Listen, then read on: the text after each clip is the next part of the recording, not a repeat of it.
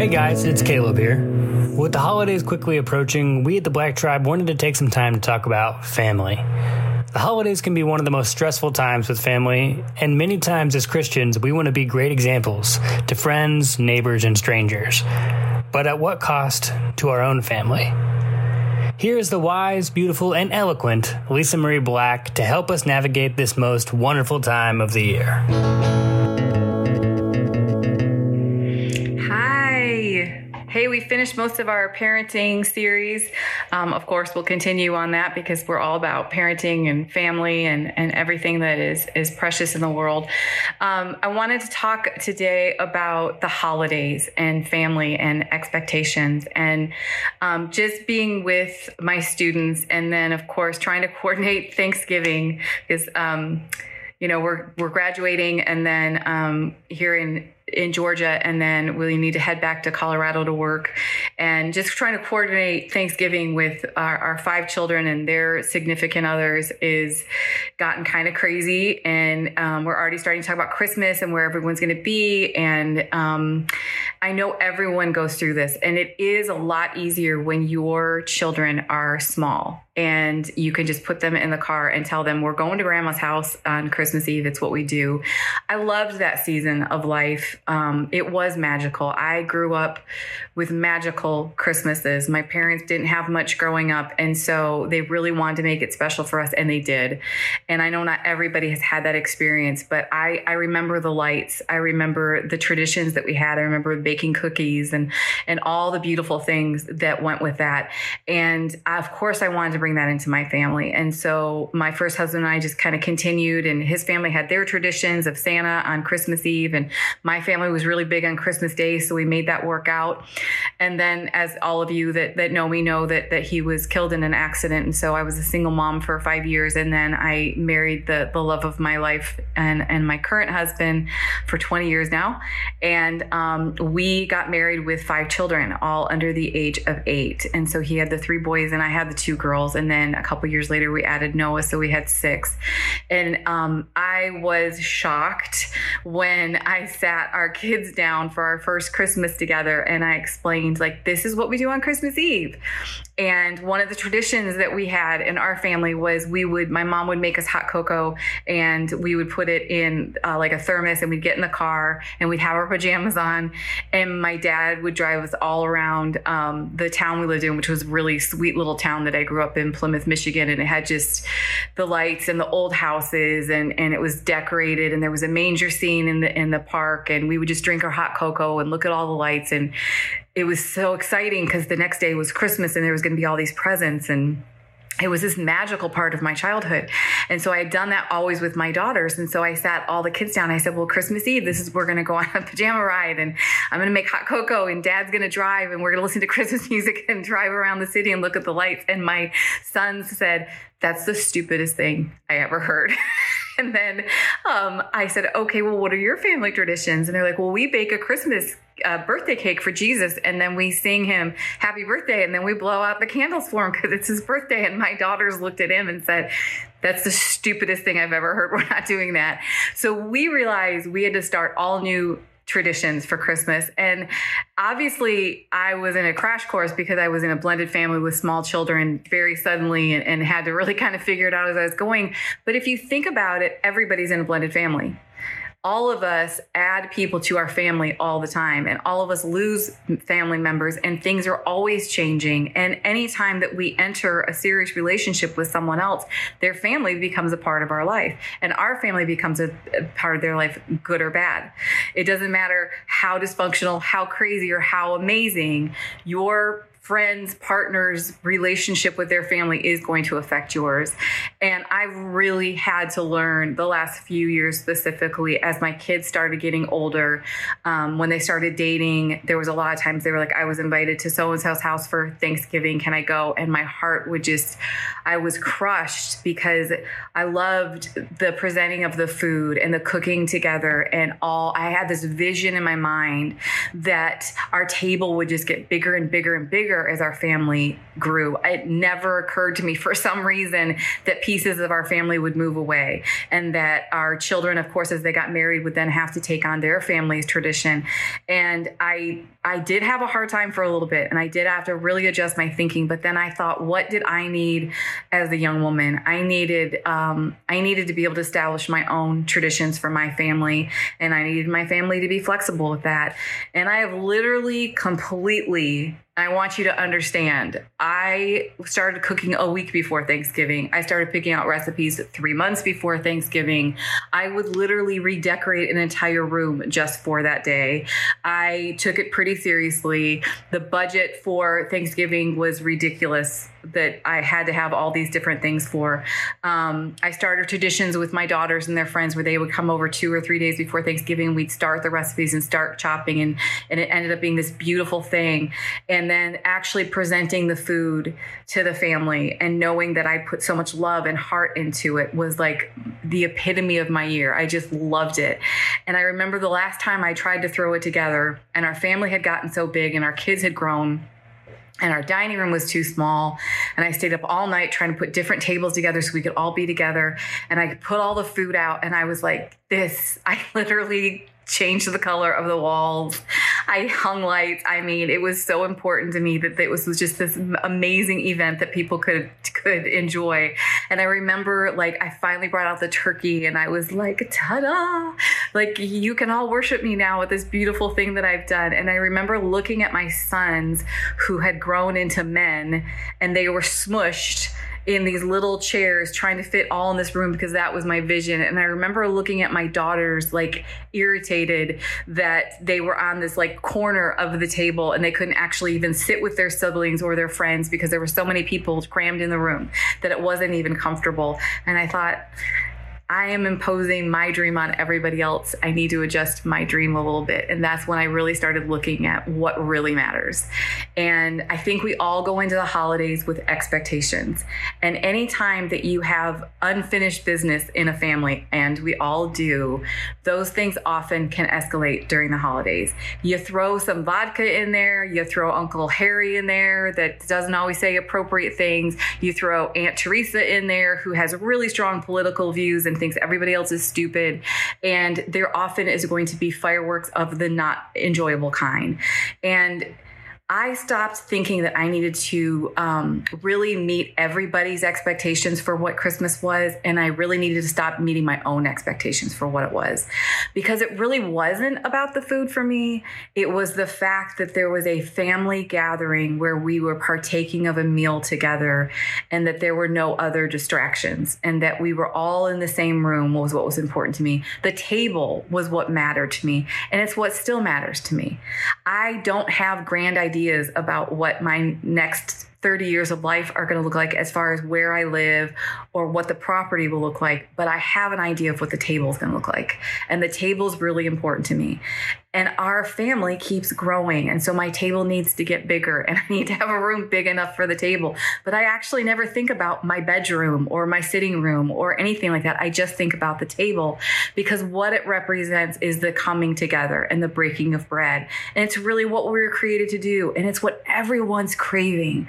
We're all craving this deep intimacy with other human beings. That's why we get married. We want intimacy. But we come with so many expectations that we're always disappointed because we think other people are going to meet our needs and other people are going to make us happy. And then we're very disappointed. And then this little seed of resentment is often planted. And then a fence comes in, and then walls go up, and it grows from there. And we were talking to a couple the other week that is ready to end their marriage after a couple decades. They can't even remember where it started. They can't even remember what event brought them this. They just know that over the years, resentment has grown, walls have grown, uh, gone up. They've both pushed each other away. They both felt rejected. They both rejected each other, and now here they are in their place where they don't even remember why they fell in love in the first place. It's so easy for those things to happen in family, and Christmas and Thanksgiving and New Year's Day is not the time to take on the family battles. It just isn't. I want you to think about the little kids that are involved in family gatherings and what they're absorbing from them. And I don't think that we need to spend a ton of money. I don't think that we need to make these grand gestures because I think all it does is exhaust everybody and everybody goes broke. But I do think we need to think about why we even do this. Like what where did this all start? Where where did we start coming together to celebrate things? We come together when people get married and we have a celebration and we dance and there's food. And something significant is happening in our extended family or in our tribe that we want to celebrate. When someone dies, we come together and we either have a wake or a funeral or memorial service because something significant has happened and we all want to experience it together. And so we create an event where we feel like everyone can express what that is. That's what the holidays are.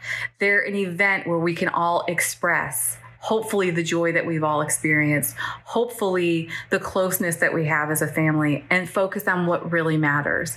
But what is it about the holidays that just sets people off? I was, Gary and I had been married literally a month, and my parents had this beautiful home on the side of a mountain. And my sister came out, and my little sister was there, and we're all sitting around the table. And I knew my mom, like me, was really happy. We were all sitting around the table, and we are all partaking of her beautiful food. She was a great cook. And little jabs were happening throughout the dinner. And at the time, I had just turned 30, and little comments were being made. And by the time dessert came, I ran in the bathroom and was crying. And my new husband came in and said, What is wrong with you? And I said, Did you not hear everything they were saying to me. Did you not hear all the put downs and the jabs and the, the sarcastic comments? He's like, I, I don't even know what you're talking about. Well, he hadn't been in that family for 30 years like I had. He didn't have the history that I had. And what looked like innocent joking to him was devastating to me. Now, I was not innocent. I jabbed right back because that's what we did in my family. And it caused a lot of problems that are still there. It's not effective to make a sarcastic comment and think that you're going to change someone's behavior because sarcasm is just anger with a smile. It doesn't actually bring people together. It doesn't actually bring closeness. And that's why you can do a lot of things to me and I can handle it. But when people tease me, I do shut down. I don't like being teased. I don't think it's funny. And I try not to do it to other people. And I used to do it to other people because it was done to me. And I thought that's just how people communicate. And I remember saying to my son one time, um, Noah was bullying someone at school. And I had no idea because he was the sweetest kid in the world. And finally, when the parents came to me and told me what was going on, I was shocked. And I talked to him about it. He was only five at the time. And he said, I didn't know that was bullying, mom. I just thought that's how boys talk to boys because that's how my brothers talk to me. And we just tend to repeat these things. And it isn't until we're pulled out of our family or someone new comes into our family that we see, hey, maybe this isn't the healthiest way to communicate. Maybe this isn't the healthiest way to do things. And it's an opportunity to grow. But there are those those that history. There's that baggage. There's the, the the disappointments. There's there's jealousy. There's all those things that happen in family because family's complicated. It's not easy but nothing that's really truly beautiful or worth having is easy. We're all going to have to pay some type of price and make some type of sacrifice to make our family successful. And you can't control what other people say. You can't control how they act. You can't control their jabs. You can't control their remarks. You can't control their views on things, but you can control how you respond. Now I look back on that and I realize that their, their little flame was my gasoline. And I mean, when it hit, I ignited and I always, always jabbed back. And I could jab back real hard and real fast and take your legs out from under you. And you didn't even know what happened. You just know you felt horrible by what I just said. And I'm just kind of smirking to myself. We do those things to each other and we call it teasing or we call it, we're just goofing around or that's just what our family does. But our words actually have a great deal of power and I don't really hear anyone talking about their their family gatherings or their holiday gatherings where somebody did something necessarily as much as what someone says or implied or didn't say. That's how much power our body language and our words have. So what if we went into our gatherings with different perspectives? What if we went And one time there was a big rift between my older sister and I, and it, it, literally was years of of cruel things said to each other, grudges held, um, just meanness between the two of us. And she was pregnant with her third child, and I had had this epiphany in my own life that I was actually created to serve other people and make other people great. And when that clicked in me, I realized my purpose for my existing and I started changing the way I did everything, the way I talked to everybody, the way I treated everybody. And so when my sister was having a baby shower, I drove 24 hours straight to Michigan because I wanted to serve her in her baby shower. And she didn't know that I'd had this epiphany and that I was becoming a transformed person and I wasn't going to be mean to her. Her guard was way up. Her friends were protecting her from me. She, she didn't really want me around. She didn't know what to do with me. Her husband didn't know what to do with me. He'd only known me fighting with her. He didn't know that, that I realized that I was, I was bringing death into people's lives. And, I just committed to the three days that I was there to serve her and love her and serve her and love her. And I had to show her over time that I, of course, an apology came out. Of course, I said, I'm sorry. Of course, she said she was sorry. Of course, we grew up and we decided to forget. We honestly can't even remember now. She's one of my best friends in the world and I adore her and I adore her husband and, and they're precious to me. But I had damaged that relationship but I never looked at myself. I always looked at what she said to me and I was only responding to it. And as long as I kept that posture, our relationship would have never been healed. And so I had to prove to her over time that I was trustworthy, that I did love her, that I did appreciate her, that I was sorry for the things I said and the way I treated. And now her and I, we don't, we laugh like, what did we used to fight about? Like, what were we so mad about? Because we've just become best friends over the last 20 years we have to undo the damage by showing people I'm really committed to being better at this. And at the same time, realize I can't really control any of this. I can't control your perspective. I can't control if you decide to trust me again or like me or agree with me. But you know what? I can sit around with some of my relatives and they have some really strong opinions about things I don't agree with. I have some pretty religious people around me that are pretty judgmental and they're kind of cruel with the way that they see other people. And I used to be that way.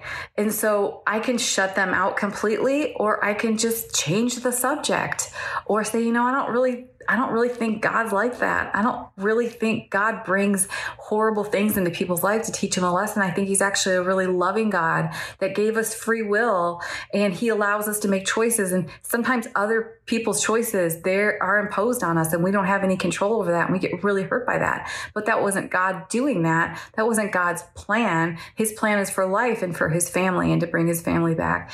And if we go into these gatherings into this season with that attitude, that we serve a God who just wants his family back, we can bring our family back.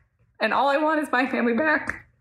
All I want is for my kids to be able to sit around that table again at some point and just love each other and value each other for the, the beauty that they all bring to the earth and let go of the childhood wounds and the hurt. And I know that's not going to happen overnight because it took 20 years for those things to develop. And it's 20 years of comments and 30 some years of, of things being said and things being hurt and rejection going back and forth. But it's happening. It's happening and I want to be a part of it. I want to be a part of the life speaking and the, the edifying and the celebrating and the speaking life about. And we have an opportunity during the holiday season and anytime we gather with our family to stop the negative talking about other people. And it's really hard when you're really hurt by someone and you know someone else in your family is also really hurt by that person. The first thing we do is gravitate towards that person so we can feed our hurt and so that we can recruit and so that we can say, yeah, it's all them. They are all the problem and they are the reason this family is jacked up. But all that's done is build one more wall. And all you've done is made a greater agreement. And all you've done is bring more death into a situation. And so to, to, to pivot that and to choose to speak directly to the person about how they've hurt you and what's happened, and then listen to maybe how you've hurt them and how your response affected them, and then come to an agreement as adults that this is, this is not the way we need to move forward. This happened. We can't change it, but we can move forward and we can be an example and then resist that temptation to bring other family members into it. I have young men and women in their 20s and 30s that come to me all the time and they're like, yeah, my house is safe. Like nobody's going to shoot me and no, no one's going to hit me, but I'm not emotionally safe to go home. I have kids here right now that are dreading going home for the holidays because they know the, the, the toxicity that's roaming in their family. And one young man came to me and he said, my mom's a really good mom and she really loves us, but she thinks the way that she loves us is sharing our stories with our siblings. And I know I can't trust her. So I can't tell her anything anymore. I think, you know what, babe, you need to go home and tell your mom that. You need to give her a chance to change that and say, you know, it isn't everybody's business in this family what I do. It isn't, when I tell you something, I'm telling just you. If we could start doing that in our marriages and our families, it would take a great deal of dysfunction out. But instead, we like to kind of bring everybody into it and talk about everybody instead of actually telling the person. I was really naive about how sarcastic I was and how mean I was when I was a young woman. I really didn't know until someone told me. And then I had to look at myself and say, well, I'm, I'm really responsible for the information now.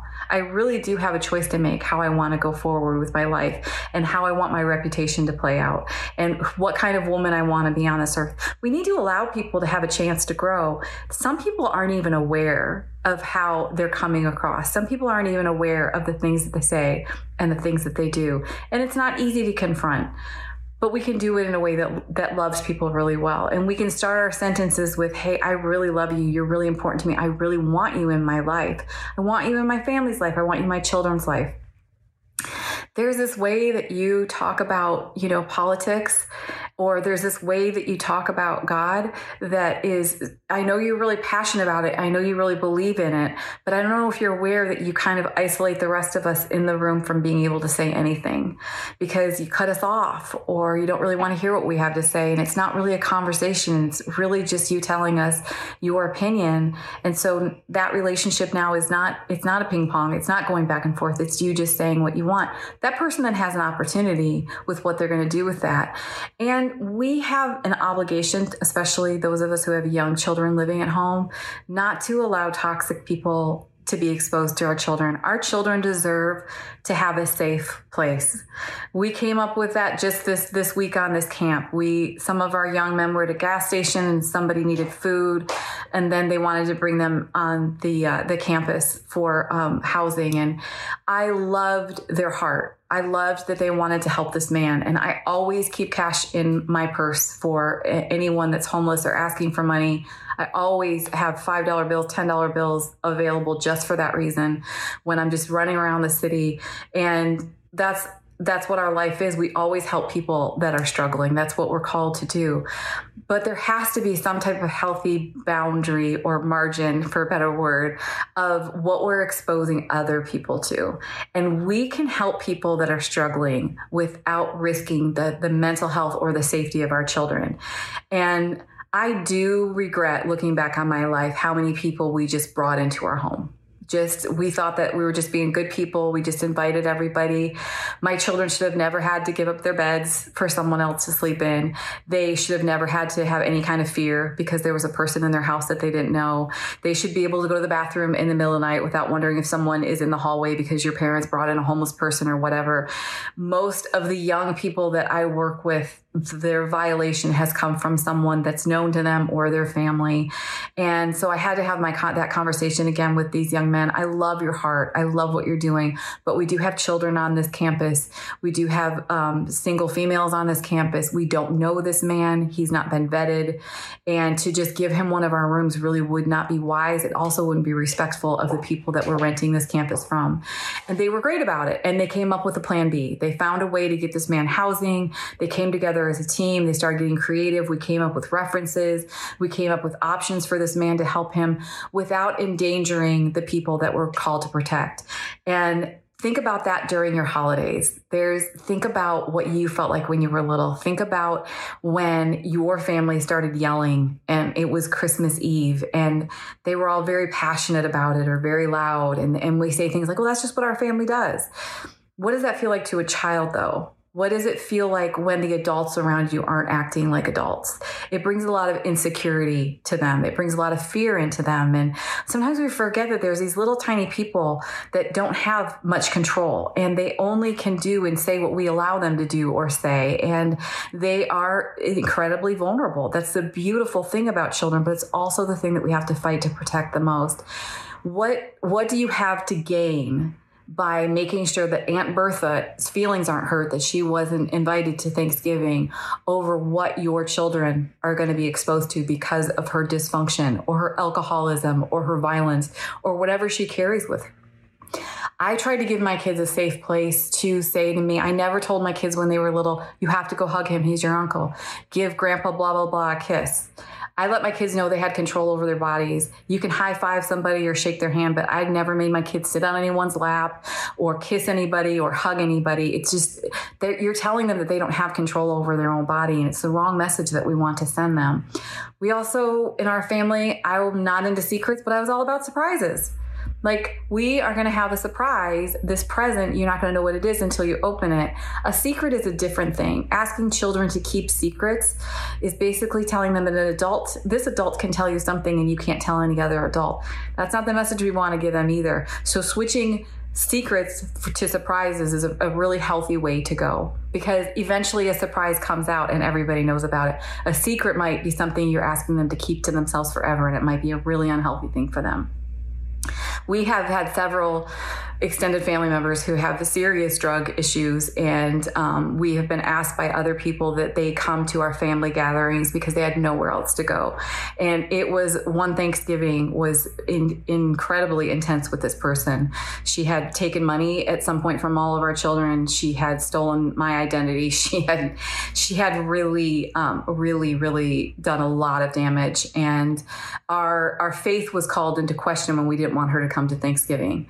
That we weren't really good, godly people because we didn't want her there. And I really stood my ground with that. And I said, you know, this is one of the few times that my family gets to gather around a table with the ages that everybody's at, and they deserve to have a safe place. And the reason this person has nowhere to go is because she has destroyed every relationship in her life over and over and over again. And I am sad for that. And I will leave my heart open to her if, if she's able to turn her life around and show herself to be a, a responsible member of society. But at this point, she's a physical, emotional, and spiritual danger to everyone in my home. And I'm not willing to give that up for 20 people because someone wants to eat some turkey. There's lots of places she could go. We could have a separate family gathering with her with just the adults or something. We can figure something out. But there was a year that my son, Michael, that our son that passed away, came to me. He was about six years old, and there was a family member who was just not very nice to him and made him feel really horrible. And he came to me one day and said, Mom, does this person ever have to come to our house again? And it took me all of 30 seconds and I said, No, they don't. If you don't feel safe, if you don't like the way that they talk to you, if you feel like this person is not respecting you as a human being, even though you're six years old, you deserve to be respected as a human being, I'm picking you over them. And I think that we do need to choose our children over our extended families if they don't know how to behave like adults. If you want to make holidays magical, keep the stress out of all the spending and all the debt and all the decorating, keep it more simple and actually give play people a place to celebrate life and to talk about the good things of the year and talk about the excitement of the coming year and and bring people in that bring life to your family and use your times of reaching out to people that are hurting on a different day. It doesn't have to all be on the same day. It can be a different day. It can be a different event and you can you can do all those things in your life. You can love strangers really well but you really need to love your family really well first and your your kids kids need to know that you're a priority. My kids didn't always know they were a priority. I gave them messages all the time that said, my ministry and the people I'm ministering to are more important than you. And they're still hurt about that. And so now I'm going to spend the next 30 of my year, years of my life making sure that they know that they are the priority and they are the most important thing to me and they do matter the most.